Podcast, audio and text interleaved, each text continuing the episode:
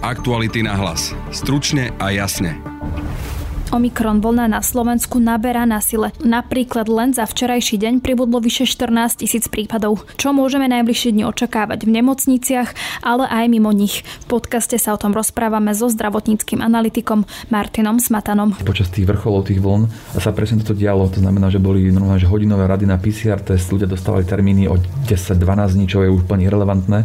Je to riziko, ktoré hrozí u nás. No a pozreli sme sa aj na to, či naozaj Omikron variant prinesie koniec pandémie. Ale ak sa tak nestane, tak áno, ten vírus by po tejto vlne, kde sa podľa slov šéfového premory šesťdesiat percent Európanov, by sa fakt mala stať už endemickou. V druhej časti podcastu sa bližšie pozrieme na prípad skartácie dokumentov o príslušníkoch komunistickej štátnej bezpečnosti.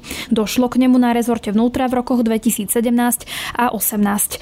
Na to, kto sa mohol báť odovzdania týchto dokumentov Ústavu pamäti národa, sa pozrieme s Michalom Miklovičom z oddelenia dokumentácie. Aby sa to už neopakovalo, aby to nezasiahlo práve nejaké ročníky, ktoré by teraz mohli byť či už poberateľmi dôchodkov, alebo čisto hypoteticky ešte stále v štátnej službe. Práve počúvate podcast Aktuality na hlas a moje meno je Denisa Hopková.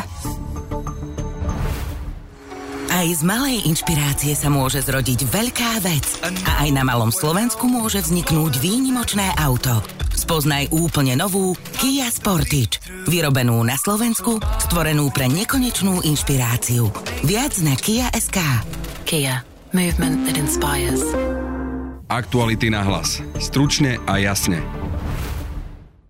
V štúdiu momentálne vítam zdravotníckeho analytika Martina Smatanu a témou bude Omikron vlna. Pán Smatana, dobrý deň, vítajte. Pekne, prám, ďakujem za pozvanie. Pán Smatana, krajiny ako Anglicko, Írsko, Dánsko, Španielsko, Francúzsko a mnohé ďalšie uvoľňujú opatrenia, respektíve niektoré rušia, napríklad v Anglicku dokonca už nebude povinné rúško a podobne. V úvode, čo nám vlastne ukazujú dáta z týchto krajín? Ako sa to prejavilo na tej vlne Omikronu? Tak pár takých základných čísel. Väčšina spomenaných krajín zaznamenala násobne väčšie počty nakazených ako v predchádzajúcich vlnách. Napríklad, keď sa pozrieme na vrchol vlny v tejto Omikronovej v Írsku, Británii, Francúzsku alebo Spojených štátoch a porovnáme s tým predchádzajúcimi, tak zaznamenali napríklad v Írsku tridsaťšesť krát viac pozitívnych, to maxime ako v predchádzajúcich vlnách. Veľkej Británii to bolo trojnásobne, Francúzsku päťnásobne, v Spojených štátoch tiež celá tridsaťdvanásobne. Čo ale kľúčové na tomto celom bolo, že keď sa potom pozrieme na to, koľko hospitalizácií zaznamenali a porovnáme tie maxima z predchádzajúcej vlny a z tejto omikronovej vlny, tak Írsko zaznamenalo iba päťdesiat percent z predchádzajúceho maxima, napriek tomu, že malo viac ako tri celé šesť násobne toľko pozitívnych. Francúzsko má síce niekde podobne čo týka počtu, počtu hospitalizovaných, ale výrazne menej na tých jízkových a vážnych stavoch. Británia má tiež iba nejakých päťdesiat percent a Spojené štáty dosiahli síce tridsaťdvanásobne viac pozitívnych, ale počet hospitalizovaných je iba niekde okolo dvadsať až dvadsaťpäť percent viac ako predchádzajúca vlna. A čím to teda je spôsobené? Je to primárne podľa teda tých krajín a podľa ich ministerstiev úrovňou zaočkovania. Keď sa pozrieme na tie krajiny, ktoré som práve menoval, tak väčšina z nich má veľkú mieru zaočkovanosti, či už dvoma dávkami, alebo to boosterovaciou. Keď sa napríklad pozrieme napríklad na, na spomínané Írsko, alebo Francúzsko, alebo, alebo Spojené kráľovstvo v čase, keď mali tie, tie, tie píky svojich, svojich kriviek, tak oni mali sedemdesiatsedem, sedemdesiatpäť a sedemdesiat percent zaočkovanosti dvoma dávkami a čo týka tretej dávky, tak Anglicko malo päťdesiat percent populácie, Írsko päťdesiatjeden, Francúzsko nejakých štyridsať, čo vysvetľuje, prečo Francúzsko malo aj väčší počet hospitalizovaných ako prvé spomínané krajiny. Jedna špecifická krajina z tohto je Dánsko. Dánsko tiež uvoľňuje opatrenia od budúceho týždňa a ruší prakticky všetko. Jediné, čo ostávajú, budú povinné izolácie a karantény a nejaké pravidlá pri vstupe do krajiny. A to je krajina, ktorá má v súčasnosti najväčší počet pozitívnych na tisíc alebo stotisíc obyvateľov, podľa takto prepočítame, a napriek tomu uvoľňuje opatrenia a dôvod je ten, že aj keď majú teraz okolo trinásťnásobne väčší počet pozitívnych ako v maxime predchádzajúcej vlny, tak majú v nemocnici iba nejakých deväťstopäťdesiatpäť ľudí a na ihske, na tých vážnych stavoch mali iba nejakých smiešných štyridsať. To znamená, že minister zdravotníctva povedal, že pre nich je pri takéto zaočkovanosti, a to je krajina, ktorá má dvoma dávkami preočkovaných viac ako šesťdesiat percent populácie a tam prakticky nenájdete rizikovú osobu, čo by nebola zaočkovaná, zabustrovaná, tak pre nich je to fakt už iba endemické ochorenie, neboja sa neho a preto uvoľňujú tie opatrenia. Niekto možno keď vidí to, že iné krajiny uvoľňujú a my dám príklad tiež uvoľňujeme, ale nie až tak veľmi, tak to možno nerozumejú, že prečo by to Slovensko nemohlo urobiť tiež. Keď sa pozrieme na ešte pár parametrov tej toho samotného Omikronu, tak vidíme, že tie vlny sú veľmi rýchle. To znamená, že u nás tá vlna pravdepodobne pôjde veľmi rýchlo hore.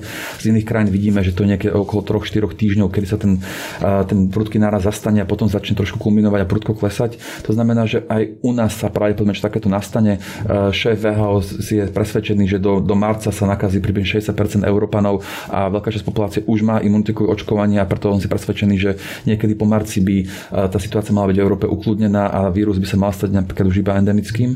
Ja si teda myslím, že bohužiaľ u nás, a keď máme malú mieru zaočkovanosti, sa to prejaví tým, že bude mať väčší počet hospitalizácií, či už na štandardných lôžkach alebo iskových, väčší počet úmrtí, ale takisto ten vírus sa nami preženie a nejakým spôsobom vytvorí veľkú skupinu ľudí, ktorí budú mať nejakú formu imunity, a preto sa nám podarí tú vlnu nejakým spôsobom potlačiť a potom aj my budeme môcť uvoľniť opatrenia. Rozdiel medzi nami inými krajinami pravdepodobne bude ten, že nás to bude stať viac hospitalizácií a pravdepodobne aj viac ľudských životov. Čo skoro uvidíme, lebo menované krajiny, ktoré uvoľňujú, sú západoeurópske, ale máme už krajiny, ktoré nemajú takú mieru zaočkovanosti a sú pred nami v tých vlnách. My sme boli jedna z posledných krajín v Európe, ktorá mala omikronovú vlnu, ako napríklad Slovinsko, Chorvátsko alebo Bulharsko, ktoré sú niekde okolo dvoch až troch týždňov pred nami, tak veľmi čo skoro uvidíme, či aj oni začnú uvoľňovať opatrenia a či to nespôsobí nejaký, nejaké, nejaké zastavenie poklesu alebo znova nejaký, nejaký ďalší nárast. To znamená, že našťastie v tomto prípade máme sa od koho učiť. Každopádne, keď si porovnáte delta vlnu, tú, ktorú sme mali predtým, tak napríklad aj neočkovaní, ktorí dostanú omikron a to, čo môžeme vidieť v nemocniciach do budúcna, napríklad o dva týždne, je stále väčší predpoklad, že bude menej mŕtvych a menej horšia situácia, pretože omikron je keby menej nebezpečný. Takto. Tých štúdií už je našťastie pomerne dosť. Jedný problém tých štúdií je to, že väčšina krajín, ktorá zažíva omikron vlny, nestíha dostatočne testovať. To znamená, že dáta bývajú často aj skreslené. A to sa rozprávame o Dánsku, ktorá vlastne pé cé er veľmocou. Tam každý deň stále testuje dvestotisíc ľudí. Ale keď sa pozrieme na tie, na tie štúdie, ktoré sú v dispozícii, a minulý týždeň napríklad vyšli tri zo Spojených štátov, čo vlastne robilo alebo spolupracovalo na tom cé dé cé, ale zo spomínaného Dánska je teraz v preprinte v Lancete taká pekná štúdia, ktorá sa presne pozerá na, na patogenocitu omikronu, a ich záver bol taký, že napríklad miera hospitalizovanosti pri delte bolo jeden celá päť percent zo všetkých nakazených, teraz tvrdia, že je to nula celá šesť, čo by to bol výrazný pokles, ale keď to očistili o vek, komorbidity, pohlavie, tak zistili, že ten pokles v miere hospitalizovanosti je niekde iba okolo tridsaťšesť percent, čo je podobné číslo, ako s akým prišlo Public Health England a Imperial College v Londýne, kde oni tvrdia, že ten pokles je iba dvadsaťštyri percent, ak človek nie je vôbec zaočkovaný. Ak je zaočkovaný, tak a zaočkovaný troma dávkami, či tým boostrom, tak ochrana pre hospitalizáciu je deväťdesiat percent a viac, pred ťažkým prechodom deväťdesiatpäť percent a viac a pred úmrtím sa to pohybuje v deväťdesiatosem až deväťdesiatdeväť percent. Takže vidíme, že to funguje, ale závisí to od toho, ako človek zaočkovaný je, či to je dvoma dávkami alebo troma. A teraz, keď toto hovoríte a prenesieme to do praxe, tak čo potom môžeme očakávať pri päťdesiat percent zaočkovanosti na Slovensku v nemocniciach, ak e, sa omikron dotkne takmer každého z nás, podľa toho, že sa mu v podstate nedá vyhnúť tým, že je infekčný, a uvoľňujeme opatrenia aj pre neočkovaných? Keď sa pozrieme ešte na, na tú našu vlnu, ktorú máme teraz, a vnímame ju v, v niektorých okresoch, že už je možno aj za, za tým vrcholom, ako napríklad s Tropkou, môžeme tam pozorovať pár rozdielov s inými krajinami, tým západoeurópskymi, napríklad ten, že vyzerá, že tá naša vlna je trošku, uh, trošku pomalšia. Uh, totižto ten omikron má tzv. Doubling time, to znamená, že čas, kým sa zdvojnásobí počet pozitívnych, od krajiny krajine niekde od dva do štyri dní. Rakúsko má napríklad niekde okolo tri a pol dňa, Česko má dva až štyri. Keď sa pozrieme napríklad na, na naše čísla na Slovensku, a, tak a, my sa zdvojnásobujeme za približne týždeň. Trochu viac ako dvojnásobný náraz za týždeň. Je pravda, že máme štrnásť okresov, keď sa pozrieme na data včerajšku, ktoré za sedem dní narastli trojnásobne, ale keď to spriemerujeme, tak dostáva dvojnásobne. Znamená, že my rastieme pomalším tempom, ako, ako to bolo pozorovať v iných krajinách. A čím to je? Môže to byť viacerými dôvodmi. Prvý dôvod e, môže byť ten, že my sme mali pomerne nedávno deltu vlnu, to znamená, že veľa ľudí ani možno nevie, že ochorenie prekonalo a má nejakú formu protilátok, to znamená, že ten vírus, máme tu proste čerstvú nabudenú imunitu. Zoberme si také Španielsko a Portugalsko, keď e, mali svoj, svoj omikron, tak oni mali deltu v lete, to znamená, že nemali prakticky tri mesiace pauzu, čo teda tiež môže hrať v náš prospech. Druhý taký problém, že prečo ešte taký, také asi vysvetlenie, prečo e, stále nám rastú počet prípadov, ale počet hospitalizácií začal teda ten pokles stagnovať a narastať až tento týždeň, môže byť ten, že keď sa pozrieme na, na rozšírenie Omikronu na Slovensko, a data sú zatiaľ k tretiemu týždňu, to znamená, že nemáme za tento, máme za ten minulý, tak zistíme, že, a vychádzam z dát, ktoré spravila súkromné laboratórium Unilabs, takú peknú prezentáciu pripravilo, ich záver bol, že na Slovensku približne šesťdesiat percent všetkých prípadov je Omikron, to znamená, že ešte nebol v tom treťom týždni dominantný u nás. Možno tento týždeň budúci pravdepodobne už bude úplne že deväťdesiatpäť percent a viac. A kľúčové bolo, keď sa pozriete štruktúru tých, toho nakazenia. Boli tam rozšírenia Omikronu, boli tam dve také rozličné také, také črty. Prvé, že napríklad sa pozreli, keď sa pozreli na Košice, Prešov a Žilinu, tak tam dosahovala tá premorenosť cez sedemdesiat percent, napríklad v Nitrianskom kraji to bolo menej ako tridsať percent. A keď sa pozreli na vekovú štruktúru, tak sme tam sa mohli všimnúť, že školopovinné deti, sedemdesiat percent prípadov pozitívy školopovinných detí bolo práve kvôli Omikronu. A keď sa pozrieme na dôchodcov, čiže šesťdesiat, to oni tam mali taký ten cut-off šesťdesiatšesť rokov, tak tam to bolo myslím, že iba nejakých dvadsaťosem percent. To znamená, že ten Omikron sa stále nerozšíril u nás medzi tie skupiny, ktoré sú primárne rizikové. To znamená, že podľa, podľa veku teraz aspoň. Čiže to, čo teraz pozorujeme, zatiaľ podľa mňa iba ten štart tých negatívnych konsekvencií, čo týka hospitalizácií, a netrúfam si povedať, čo to teraz v praxi bude znamenať. Keď sa pozrieme na spomínané Chorvátsko alebo Slovinsko, tak tam im pomaly začína rast počet, počet hospitalizovaných, ale či ako to bude vyzerať, netrúfam si odhadnúť. Môj odhad, že je ten pesimistický, že dosiahneme jemne viac, ako bolo maximum z, z predchádzajúcej vlny. Ministerstvo ohlasilo, že je schopné prijať niekde okolo šesťtisíc pacientov po reprofilizácii lôžok. To znamená, že mala by to, mala by to kapacita mala by kapacita postačovať. Pochopiteľne na úkor elektívnych iných výkonov, ale mala by to ten systém ako tak zvládnuť. Toto sú odhady, ktoré je tam veľa premených, ktoré stále nevieme, tak na najbližšie dni uvidíme aj podľa toho, toho vývoju. Napríklad spomínam Chorvátsko a Slovensko, budeme vedieť lepšie, čo nás teraz čaká. Predvčerom pribudlo vyše štrnásť tisíc prípadov, neviem ako to bolo ešte včera, ešte asi neprišli najnovšie dáta v tejto chvíli, ako nahrávame podcast. Každopádne, čo môžeme očakávať ďalší týždeň? Takže ten odhad na, na základe prípadov z iných krajín je, že sa tam nakazilo, v, či to bolo v Anglicku alebo napríklad v Francúzsku päť až desať percent populácie za týždeň. To znamená, že keď to prepočítame na naše čísla, tak to môže byť niekde okolo päťdesiat tisíc nakazených denne. Otázka je iba tá, či pri našich testovacích kapacitách ich stihneme všetky zachytiť. No a to je to, k čomu mierí aj moja otázka ďalšia, a to je teda to testovanie. Upozornila na to tento týždeň iniciatíva Veda pomáha a hovoria teda, že tie kapacity nebudú stačiť a možno, že by bolo teda aj lepšie prednostne testovať iné skupiny.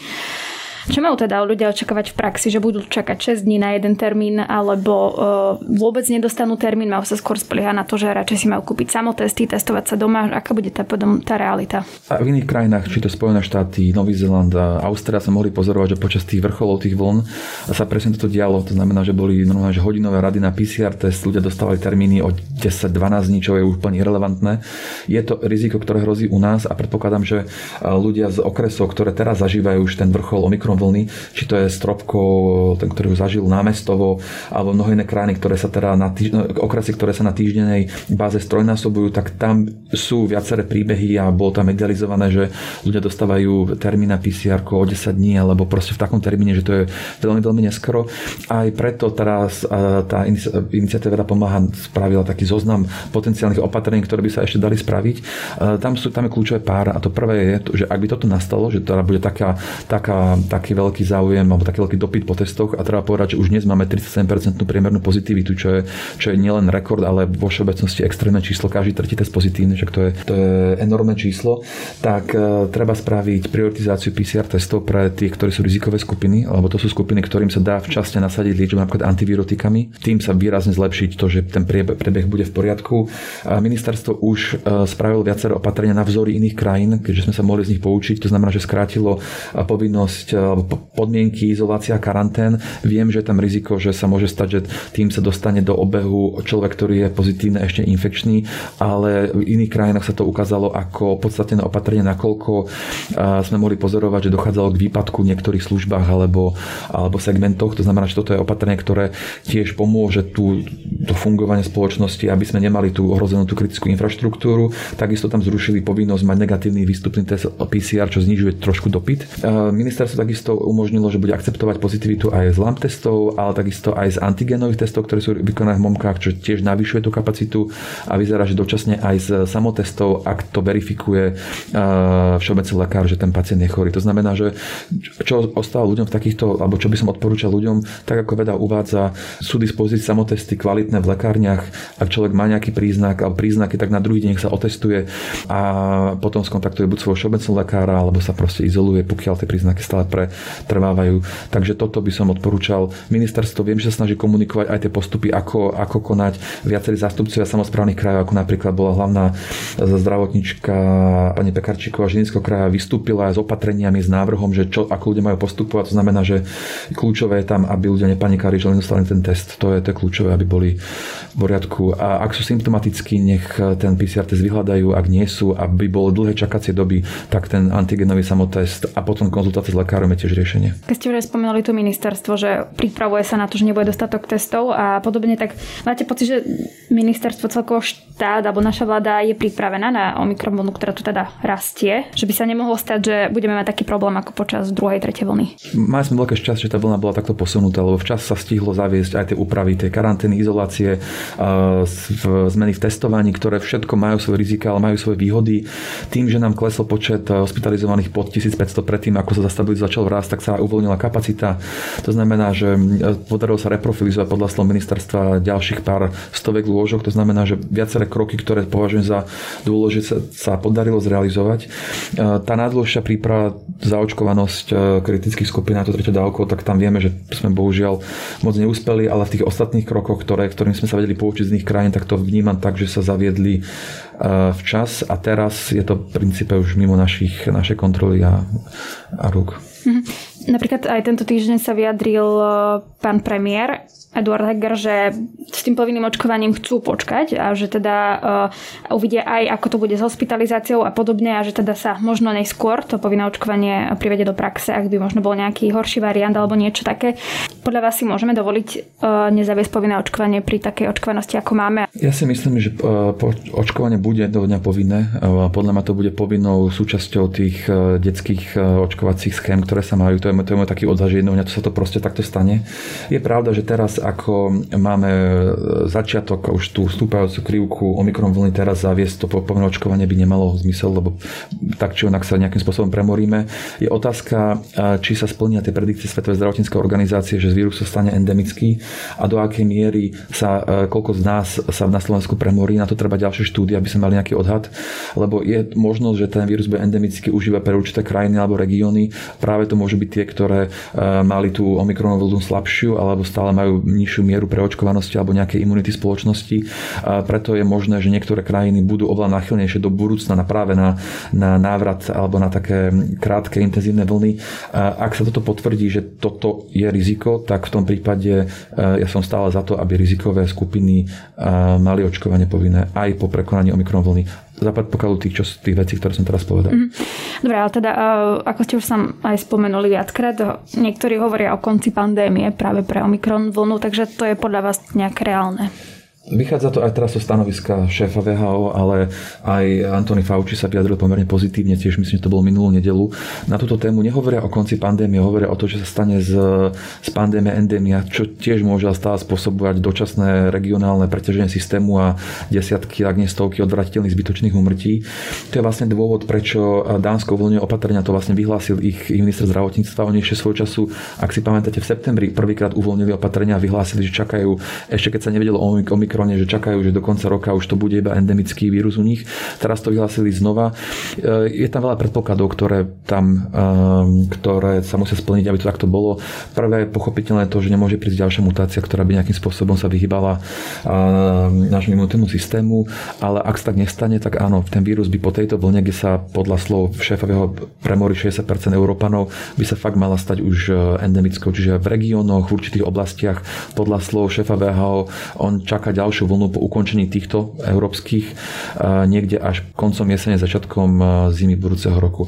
Uvidíme, čisto iba proste optimistické predikcia a želania alebo pravda. Dáta už budú podľa mňa čoskoro. Teraz ako krajiny začnú uvoľňovať opatrenia, tak zistíme, že ako ten vírus reaguje, či sa tá krivka znova zalomí alebo nie. To znamená, že čoskoro budeme mať prvé údaje, ktoré nám budú vedieť verifikovať túto hypotézu alebo nie. Ja pevne verím, že to takto bude. Ďakujem pekne, to bol zdravotnícky analytik Martin Smatana. A ďakujem pekne. Aktuality na hlas. Stručne a jasne. V rokoch dvetisícsedemnásť a osemnásť došlo na rezorte vnútra k skartovaniu dokumentov o príslušníkoch komunistickej štátnej bezpečnosti. Podľa medializovaných informácií rezort pod vedením Roberta Kaliňáka zničil tisíce personálnych spisov príslušníkov tajných zložiek, ktoré sa podieľali aj na represáliách komunistického režimu proti občanom. Ústav pamäti národa, ktorý o dokumenty žiadal, podal trestné oznámenie a požiadal prokuratúru o preverenie skartácie. Prečo majú tieto dokumenty takú hodnotu a mohlo ich ničenie niekomu pomôcť? Téma pre Michala Mikloviča, vedúceho oddelenia dokumentácie Ústavu pamäti národa. Dobrý deň, prajem. Dobrý deň. Čo tie dokumenty, pán Miklovič, obsahovali? A išlo o personálne spisy príslušníkov štátnej bezpečnosti, ktoré vlastne odzrkadľujú alebo reflektujú celú kariéru príslušníka štátnej bezpečnosti, čiže od jeho nástupu až celú kariéru až po ukončenie služobného pomeru. Okrem toho, že sa dá z týchto personálnych spisov zmapovať alebo vyskúmať kariéra konkrétneho človeka, dá sa z toho zrekonštruovať vlastne aj štruktúra štátnej bezpečnosti, aj činnosť jednotlivých útvarov štátnej bezpečnosti. S týmto problematikám často nie sú nejaké iné dokumenty a dajú sa takto sekundárne vlastne cez spisy príslušníkov spracovať. Mm-hmm. Vy ste Ústav pamäti národa. V čom sú tieto dokumenty, hovoríte tie osobné zložky príslušníkov komunistickej štátnej bezpečnosti, dôležité? No dôležité sú pre skúmanie našej relatívne čerstvej nedávnej minulosti a veľmi temnej minulosti. A každý národ by sa mal práve strážiť akékoľvek archívne dedičstvo a už o to skôr z tých najhorších etáp svojej existencie alebo svojej histórie. Mm-hmm. Práve preto, aby sa neopakovala táto história. Hej, ak hovoríme o tých príslušníkoch é eš té bé, tých EŠTBákoch, na čom sa oni podielali v minulosti? Čo sa im dá pripísať? No, hlavnou úlohou štátnej bezpečnosti bolo, aby zostal funkčný a existujúci komunistický režim. A vďaka tomu prenasledovali akúkoľvek opozíciu, či už politickú, akúkoľvek konkurenciu komunistického režimu. To znamená, na Slovensku to bolo veľmi silnou opozičnou skupinou katolícka cirkev. Umelci, študenti, každý, kto mal nejaký styk so zahraničím, všetci títo ľudia boli automaticky podozriví z nepriateľskej činnosti, bez toho, že by vôbec niečo niekedy urobili alebo sa nejako prejavili, a o to viac tí, ktorí sa prejavili hoci len, hoci len slovom alebo kontaktmi so zahraničím. Hej, tuto hovoríme o zničení, skartovaní určitej časti. Podľa toho, čo som si pozeral, to sú ročníky tridsaťjeden až tridsaťsedem. Tí páni alebo mužovia a ženy, ak boli príslušničkami é eš té bé, aj ženy by boli dnes okolo deväťdesiatky. Mal by sa niektorý z nich možno aj niečo obávať pri nahliadnutí alebo pri tom, keby niekto mohol študovať ich osobné zložky? Vzhľadom na ten vek je to už také dosť otázne, že by mali oni priamo nejaký záujem alebo niekto im blízky na tom zničení. Ako teraz teoreticky ohľadom zákona o, o odňatí nezaslúžených benefitov, teda v praktickej rovine o krátení výsluhových dôchodkov bývalých príslušníkov é eš té bé by niečo také mohlo byť, ale priamo na tieto ročníky keby sa to s najväčšou pravdepodobnosťou už nevzťahovalo. To, prečo je to pre nás dôležité, pretože sme na to takto zareagovali aj trestným oznámením, je okrem teda toho, že prišlo k zničeniu hodnotných e, historických dokumentov, nenavratnému zničeniu, tak je to aj akási prevencia na to, aby sa to už neopakovalo, aby to nezasiahlo práve nejaké ročníky, ktoré by teraz mohli byť či už poberateľmi dôchodkov, alebo čisto hypoteticky ešte stále v štátnej službe, či už v bezpečnostných zložkách, alebo vôbec v širšom zmysle v štátnej mm-hmm. službe.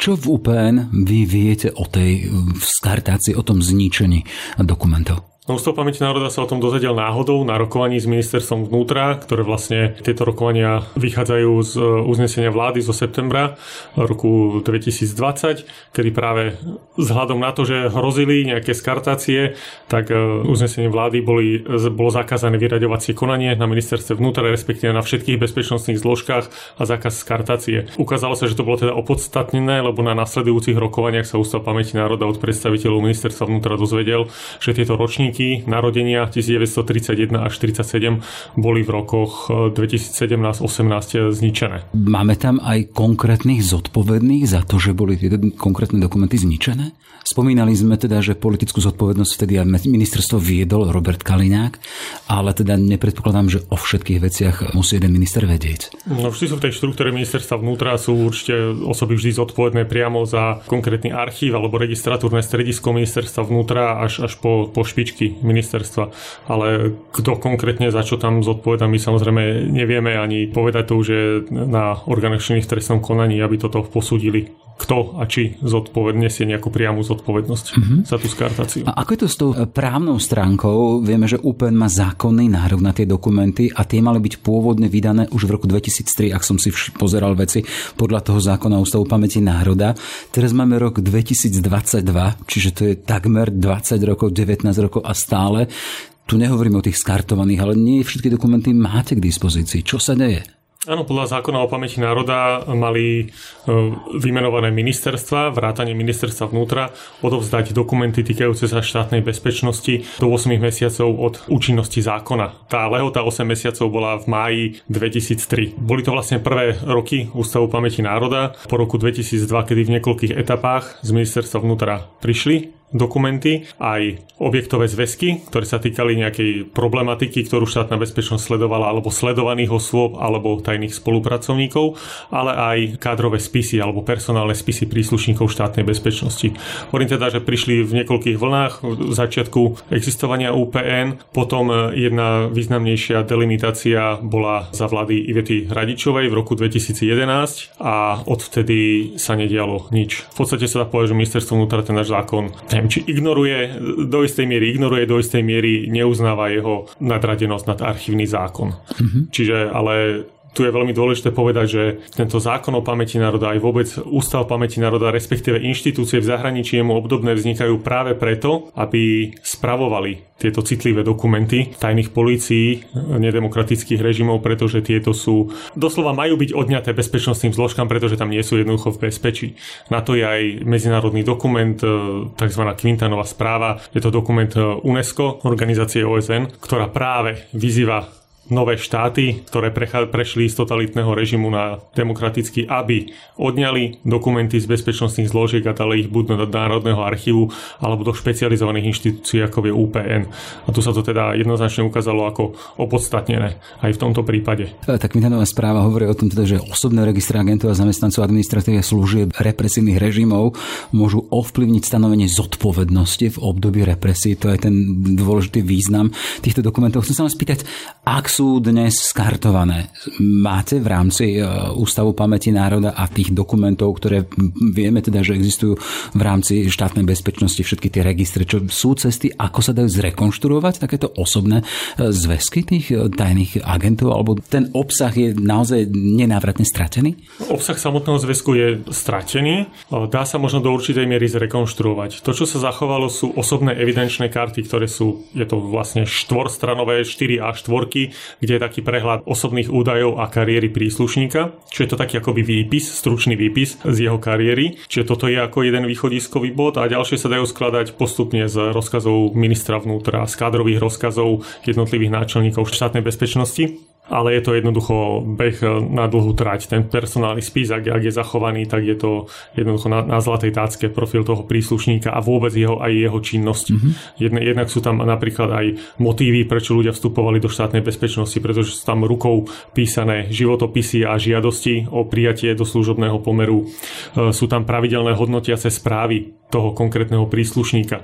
Teraz z nej, z tých hodnotiacich správ napríklad vieme potom určiť, kde bol zaradený, kto bol jeho nadriadený, dokonca v niektorých stupňoch, lebo to podpisovali vedúci, náčelníci oddelení, náčelníci správy, náčelníci odboru.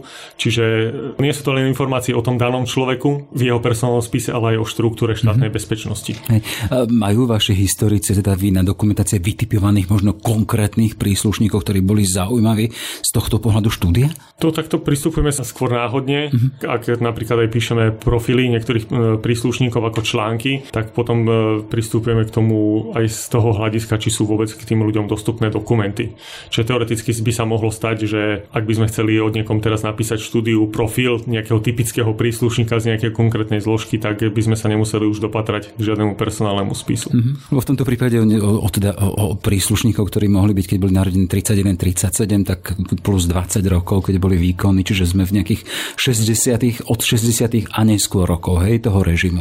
Že... Áno, je pravda, že tí ľudia už teraz s najväčšou pravdepodobnosťou by asi nežili, ale zase sú to ľudia, ktorí boli aktívni práve v počiatku komunistického režimu v päťdesiatych, šesťdesiatych rokoch a, a to je tiež vec, ktorú potrebujeme zmapovať a, a nie len kvôli nejakej konkrétnej zodpovednosti konkrétneho človeka, ale vôbec ten systém nastolovania komunistického režimu.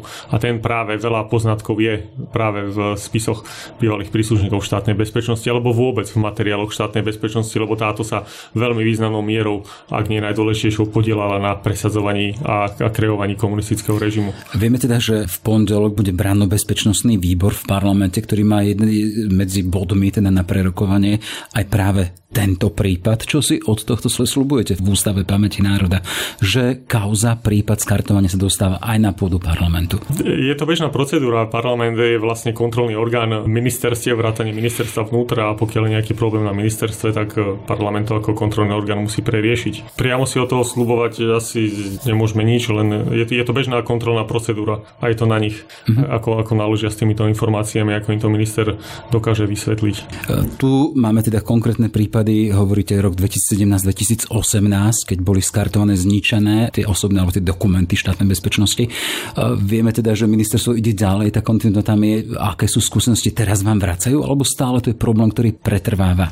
Ako som spomínal, od, od toho uznesenia vlády zo septembra dvetisícdvadsať sme začali rokovať. Boli to rokovania na také dlhé lakte, než sme, než sme očakávali, ale teraz postupne už sme v, v takej dohode, že nám postupne dochádzajú tie dokumenty. Na, našla sa teda nejaké, nejaká dohoda, v ktorej nám budú postupne personálne spisy odovzdávať a ideme postupne. Niektoré ročníky sme prevzali, ročníky devätnásť tridsaťosem, tridsaťdeväť, štyridsať a teraz už postupne sa dohadujeme na prevzatie ročníkov od štyridsaťjeden až po sedemdesiatjeden, čo teda určený nejaký ročník, kedy ešte tí ľudia mohli pôsobiť v rámci štátnej bezpečnosti, čo sa týka ich veku a dospelosti. Konštatuje Michal Miklovič z Ústavu pamäti národa. Všetko dobré, nech sa vám darí. Ďakujem, do počutia. No a to je z dnešného podcastu všetko, ale viac našich podcastov nájdete na webe aktuality bodka es ká a v podcastových aplikáciách. Na dnešnom podcaste spolupracoval Matej Ohrablo. Od mikrofónu sa lúči a pekný zvyšok dňa želá Denisa Hopková. Aktuality na hlas. Stručne a jasne.